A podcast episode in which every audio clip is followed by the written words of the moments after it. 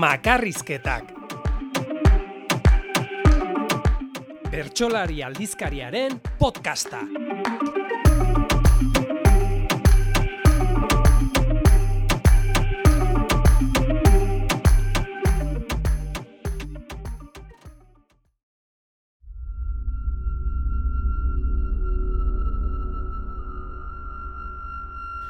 Beldurra.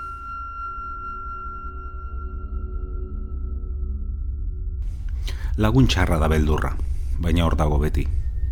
Edo behar bata beldurra ez da lagun bat, eta hala ere hor dago beti. Babestu egiten gaituela ere esan ohi da. Beldurrik sentituko espagenu, kamikaze hutsa ginatekeela. Paretaren kontra buruz doazen andragizon balak, balastarik bako salgurdi emozionalak.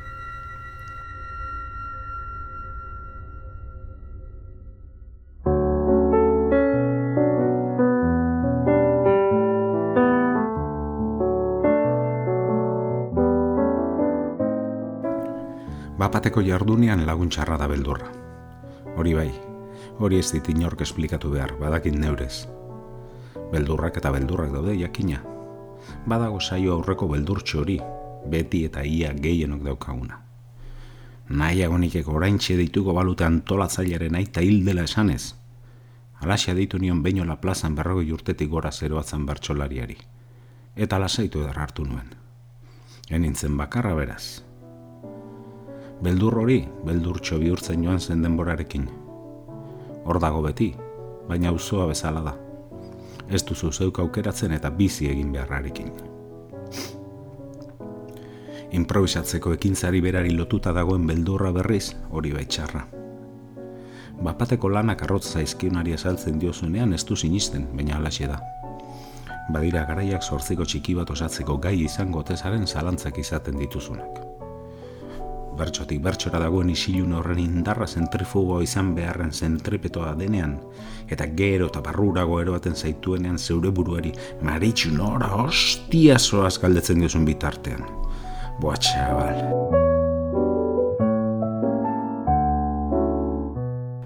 Ez dakit batzutan bizirik ere zelan atera izan naizen. Kantu lagunari eskerzi horrenik. Eta bai, maite zaituztet oraindik eta badaude baita Euskal Beldurrek ere. Barruan gaude podcastean euskitzeri eginiko elkarrizketa batean entzunion pasadizua, joan den mendekoa, mila beratzireun talaro eta mausteko hain zuzen ere. Zelan etak baitu zuen aldai enpresaria askaz ezaten eskatzeko ekitaldei batean, bertxotan egin ostean, taksi hartu zuen andoainera bertzotara joateko. Beldur zelako bere autoen joateko.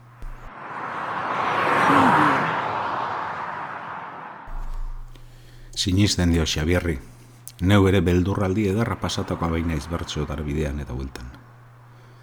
Igaro beharreko peaje bakoitza baino bostuen metro lehenago abiadura motelduz. Bere terretxeik nola, neure beldurrari esanez. Abil eta izan gizon berderik denez ageri.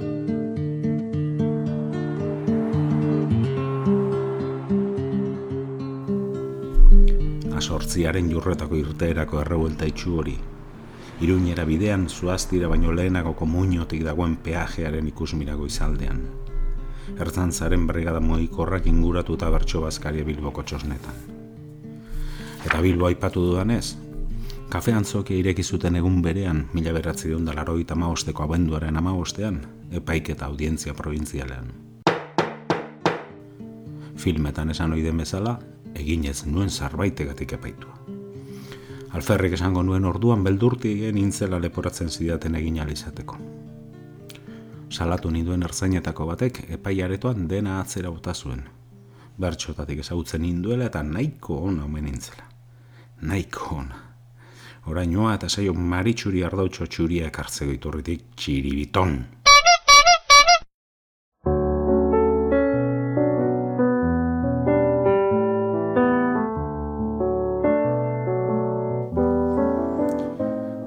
Urte geroago, mila bederatzen da mazazpian, etak Miguel Angel Blanco akabatu eta hilabetera, Bilboko azte nagusiko pregoilari, ni. Ama usta lehenago, zita bat Bilboko plaza berrian, kaloiduna bera, gizuna. zer esango duzu pregoian. Laskao txikiren etorri zitzaidan gogora, baina nion bota, beldurragatik behar bada. Peajeak non nahi. Iritsi zen ditxosozko eguna.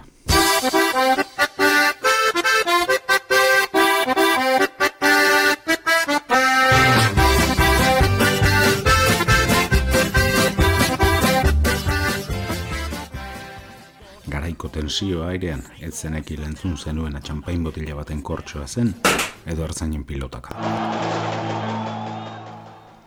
Botanituen bertso, gibatu denuen marijaia eta edan nuen bilboko itxasadarra, antxietatea jota. Goizaldean, autoan etxeran indoala, urtadu amezagako semaforo batean geldirik, norbaitek kristalean kaska. Jaitsi nuen lehioanik, ezker eskuma zaplasteko bi ordainetan para que lo tengas en cuenta. Atzeko autoan sartu zen gero morroia.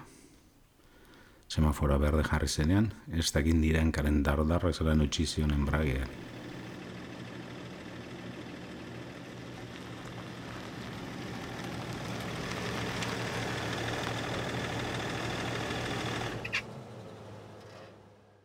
Lizarra gara ziren osteko garaiak, egunkaria itxi ondoko hilabeteak lehenago, geroago.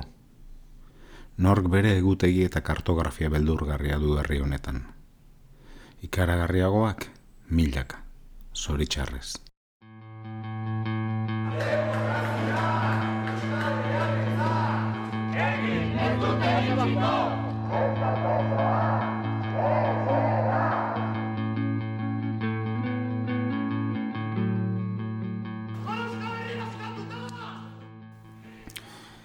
Izan ere beldurra eta serrea laguntxarrak dira bertzotarako.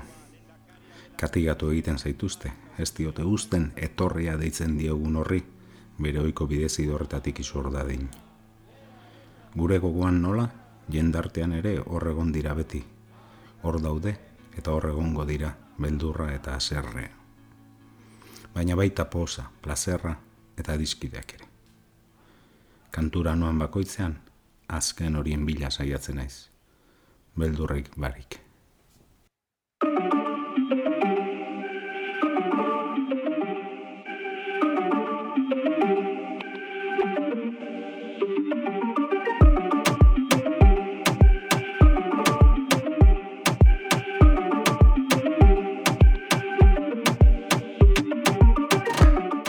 Makarrizketak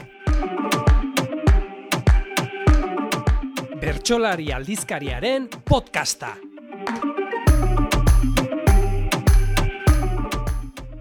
Jarrai gaitzazu gure sare sozialetan, Facebook eta Twitter bidez.